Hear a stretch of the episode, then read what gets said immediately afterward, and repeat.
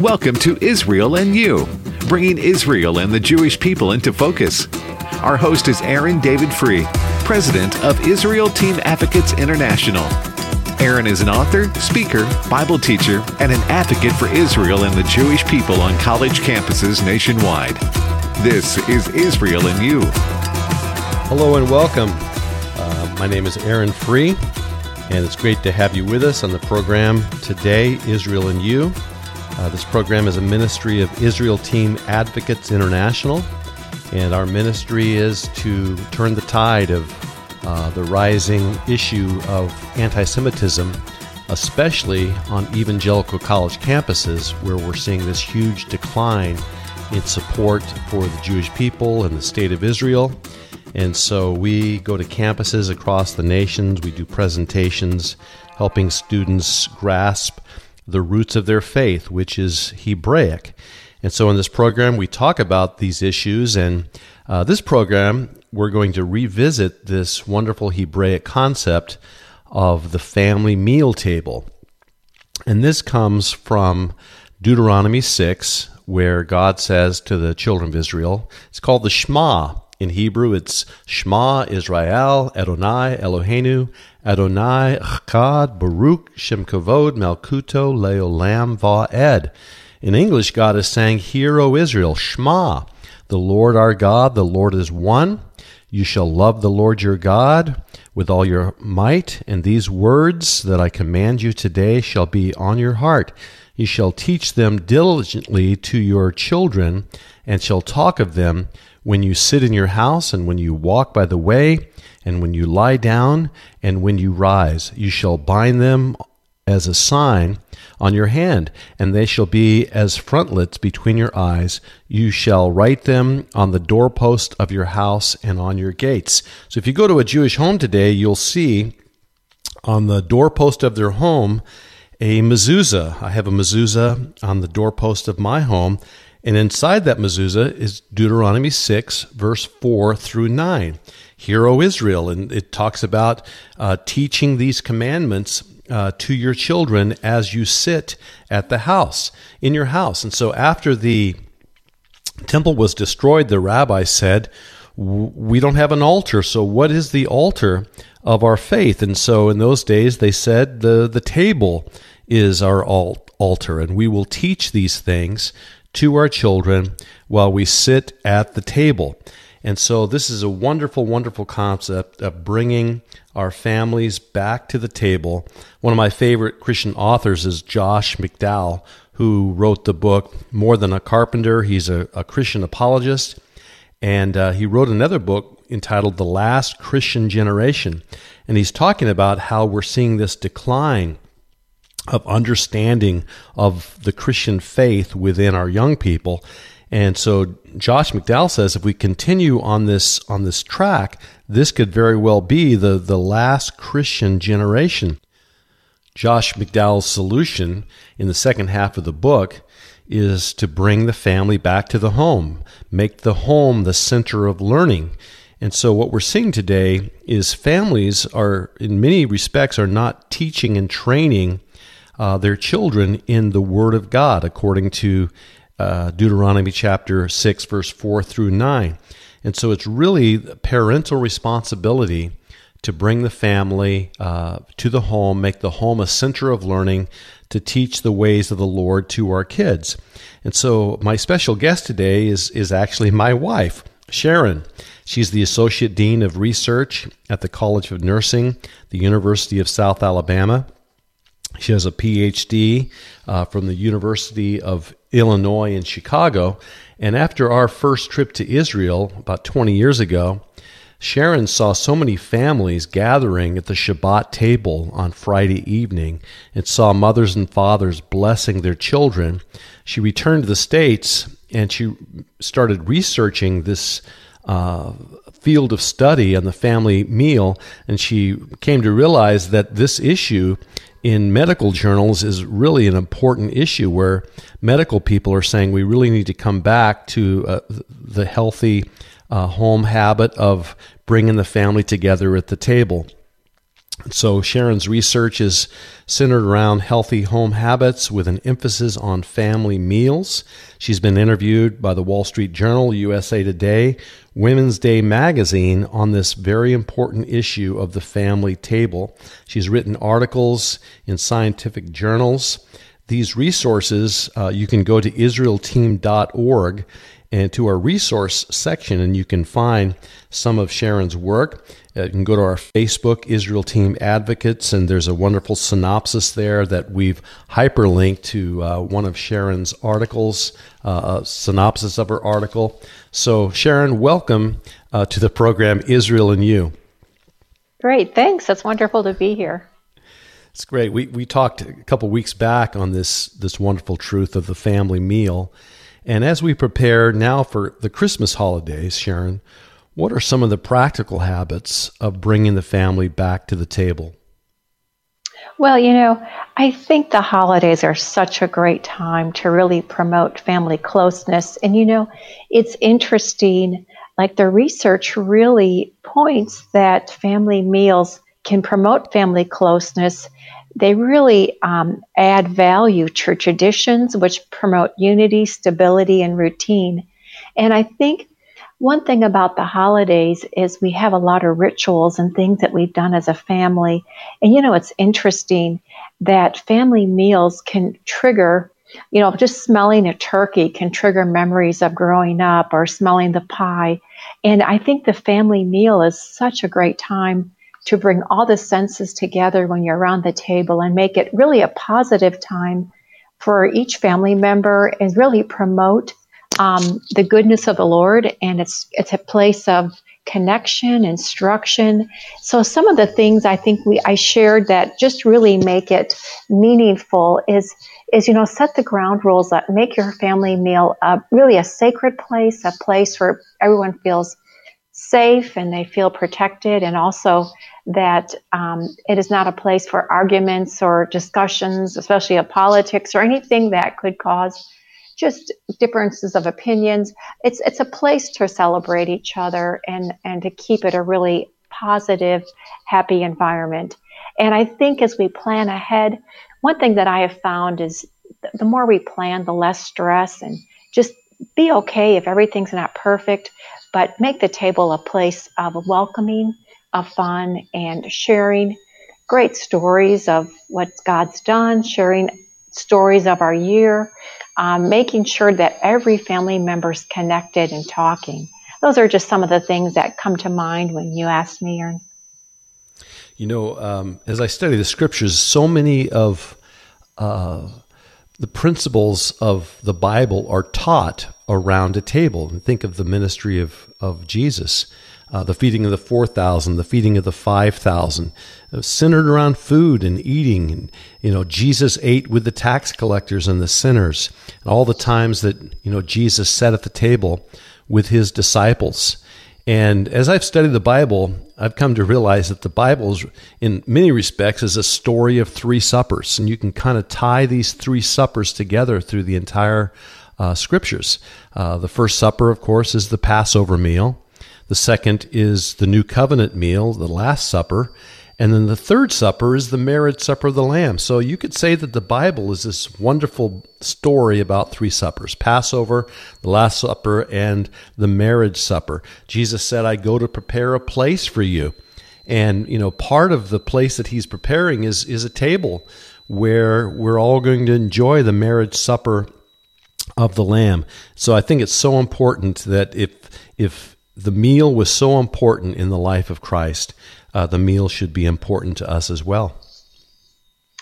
I agree. And I think it's really important to take hold of that and implement that really in our lives on a daily basis. Um, you know, really, I could really talk a lot about the research um, that really shows the benefits of frequent family meals and how Families feel much more connected. They feel like there's much more belonging and emotional security. You know, it's interesting. I sh- um, when I share about around the table, just sharing our family history, that the research has shown that children who are knowledgeable about their family history through family meal discussions and other interactions actually report they had a closer relationship with family members, they had higher self esteem, and a greater sense of control in their lives. So I, I think that sometimes we overlook the significance, importance of our communication and sharing our stories around the table. You know, we, we live in a, a world that uh, it's an electronic world. It's a world driven by social media. And maybe you can talk, Sharon, about some of the boundaries that we need to set to, to help to help keep everyone in the family present in the moment when we gather around uh, the the uh, the table.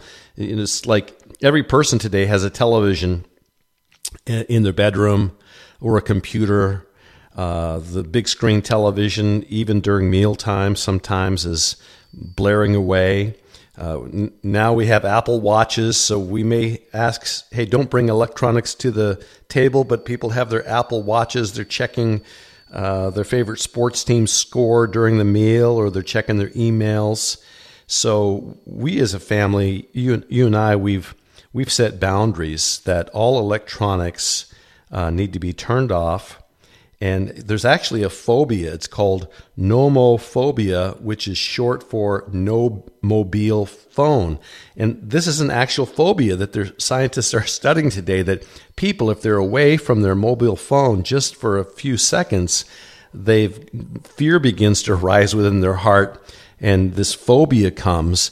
And so, but we do, uh, we do set boundaries. And as we talked today, Sharon, you said, you know, parents are the gatekeeper. So can you tell us how you can keep the conversation flowing as a parental gatekeeper at the, uh, the table? Well, you know, I think that's a really great point. And, you know, interestingly, you know, I think just making the table a fun place, but setting the boundaries that that limit the distractions because even having the television on, people's attention will be listening to there that they don't want to miss out on what's happening on the television. So turning everything off, you know, interestingly, the research does say that the um, that distractions during mealtime really decrease the quality of interaction um, and the quality of time and actually the quality of the food eaten. So it's really important set those boundaries and then make the mealtime a time where you're totally present. You're looking and you're converse, conversing with um, others around the table. Um, look them in the eye and be a good listener. I try to really hear what they're saying and then continue to ask questions and again make it a fun spot. You know throughout the year you know i think parents especially when you have kids that don't live right in the in the home together our three of our kids are grown and married and have live away.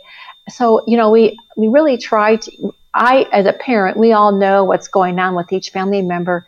Sometimes the table is a great time to highlight some of the, the neat things that some of your family members went through that others might not be aware of. It's a time to really celebrate and promote each other and to make everyone feel special and make sure that everybody has an opportunity to be heard and um, just to enter into the conversation.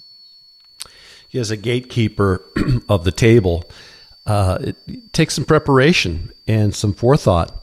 And so it at Christmas time, you know, we're already talking about what kinds of questions we're going to ask at the Christmas dinner table. Uh, so we'll ask things like, you know, what's the greatest thing that happened to you this past year? And then we'll ask a question, what are your hopes and dreams for the coming year? And so we kind of go around the circle of the table, and uh, one by one, everybody shares, uh, you know, a great thing that happened, and then uh, they'll share a hope or a dream for the coming year. Maybe they'll share a, a family memory that's funny or a family tradition. We'll ask maybe some of our sons in law, what, what, were some of the traditions of your Christmas table? So, those kinds of questions keep the, uh, the conversation going. If you'd like to receive this wonderful booklet on the ancient Jewish concept of blessing, you can go to our website, israelteam.org, and for a donation this month of any kind, you'll be able to download this wonderful uh, concept of blessing, and it'll bless your life during the holidays. We'll catch Sharon on the other side. We'll talk about the table.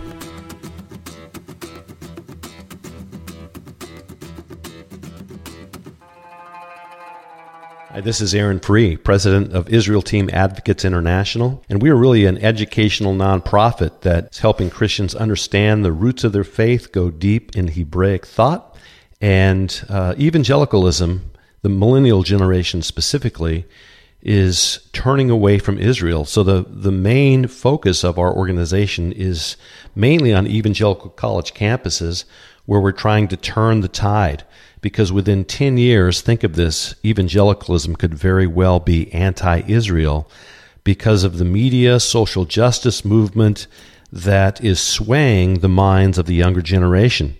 And so, one evangelical campus I was recently on, the professor told me they, they brought in a speaker from Israel to talk about the Jewish people, and there was almost a riot on campus. There was a, a group on campus known as the Students for Justice of, of uh, Palestine, and they caused such a ruckus that they had to shut down the chapel service. So, these are the things happening out there on evangelical college campuses across America. So, what we do is we're building a bridge, a bridge towards the next generation to help them understand their connection to Israel.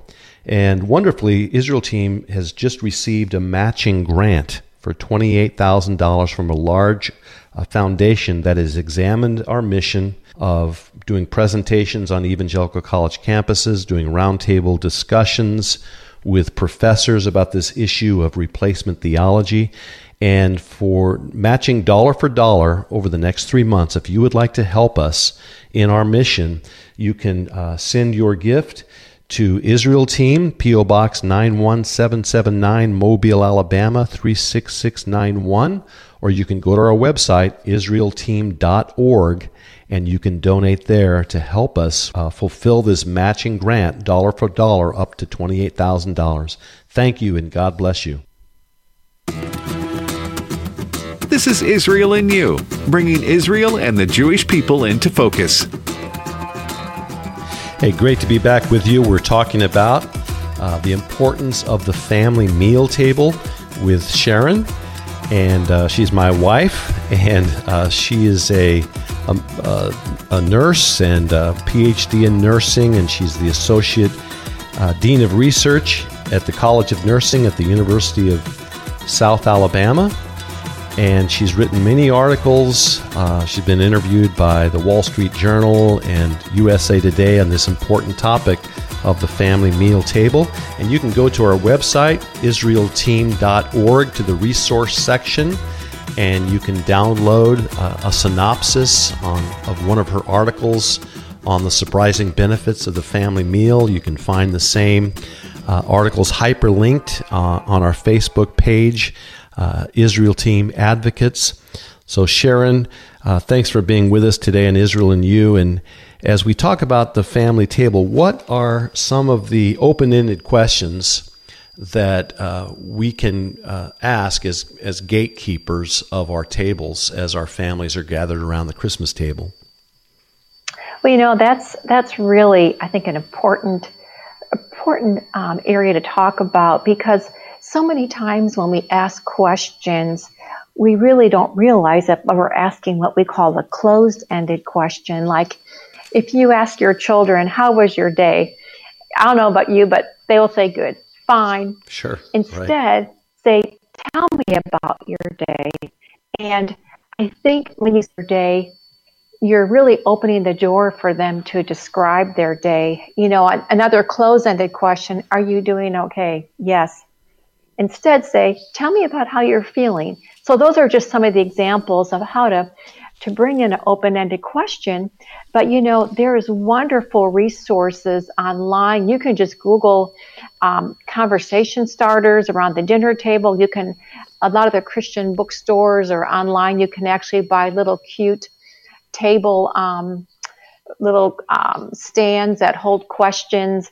Um, but you know, you can just pull some things offline and questions. You know, have parents share stories about when they were kids. For some reason, our grandchildren just love hearing stories about us growing up. So sometimes I run out of stories because they always want to know. But I think you know, sharing stories, asking them um, just things that they love, things that their that their their dreams are. If they could ask God a question, what would it be? What's their most favorite favorite Bible character?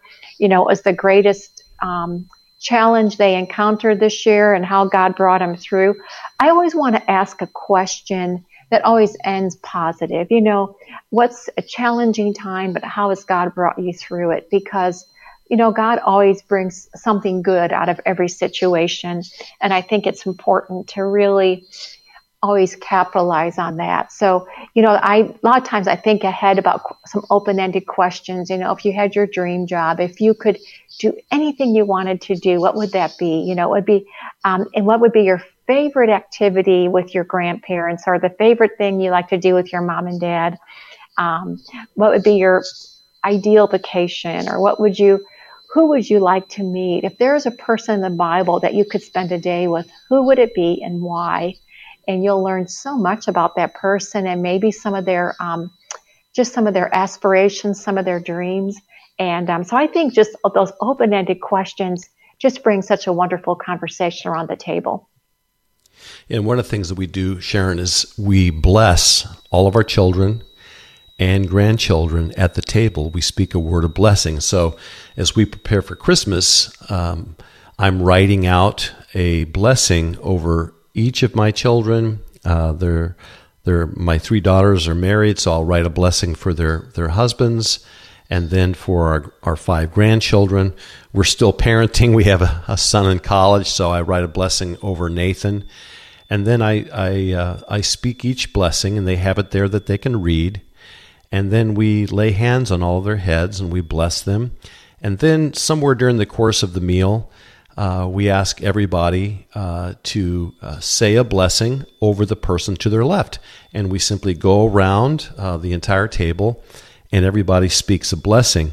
And we share stories as well. And when um, my in laws uh, are with us, my mother in law went home to be with the Lord uh, this year, but our, our her father, who's 92 years old, a Swede, uh, Lars Erik Svensson. He's built 78 churches and medical clinics all around the third world. He was a concrete contractor and he'd spend the winters in the mission field helping missionaries build churches. And so at our dinner table, uh, my kids over the years have interviewed him. You know, Grandpa, tell us about uh, when you were in the jungles of Peru. Uh, you know, tell us where did you sleep, Grandpa? I mean, was it a tent? I mean, was it a, a, a little hut? And he, he slept near the Amazon River in just a you know a little uh, tent.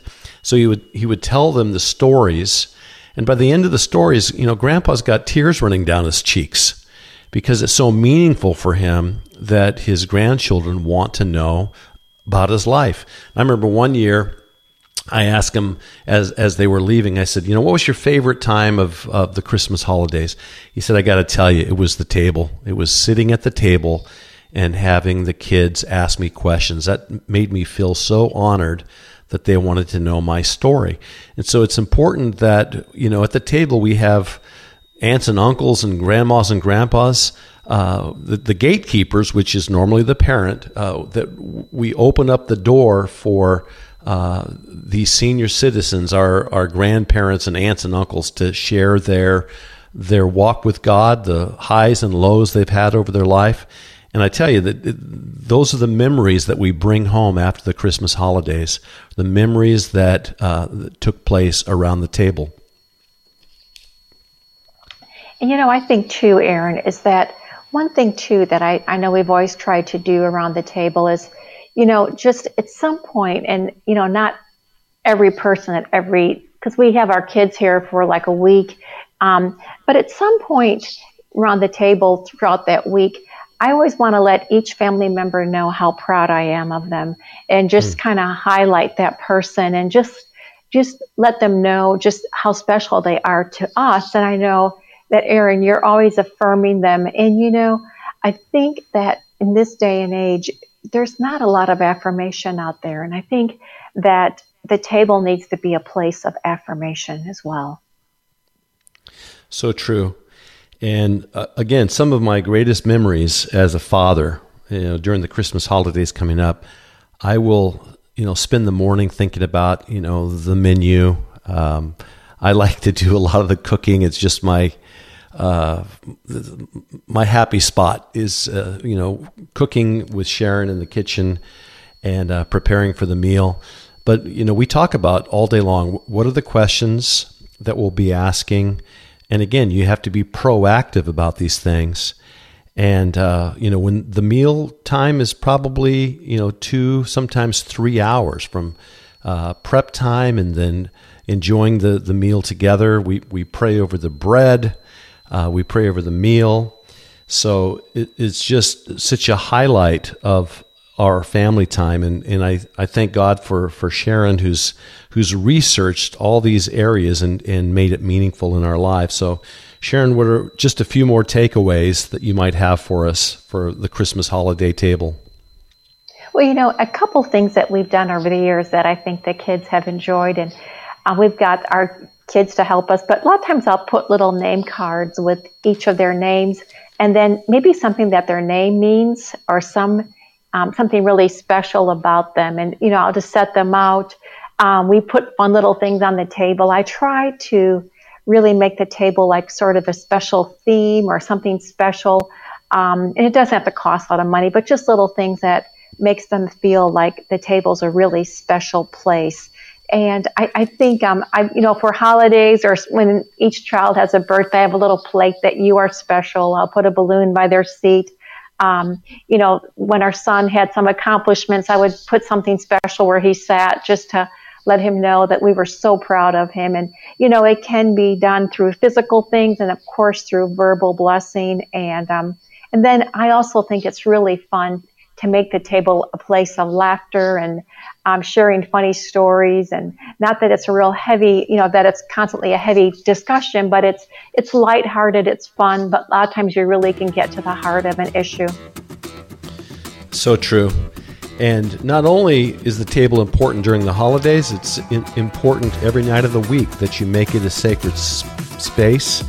And when we have friends over uh, for dinner we'll have uh, the couples, uh, the husband bless the wife, and the wife bless the husband prior to the meal. And I can't tell you how many times I've gotten phone calls, you know, a couple days later from the husband saying, Aaron, that was the most meaningful meal we, my wife and I have ever enjoyed. And it's because of the, the impartation that's taking place, uh, the conversation that's taking place around the meal table. So if you'd like to go to IsraelTeam.org, all of these programs on AFR are podcasted there on our podcast, and you can download this wonderful book on the blessing at IsraelTeam.org through a donation of any kind this month. God bless you. The views and opinions expressed in this broadcast may not necessarily reflect those of the American Family Association or there, American Family Radio.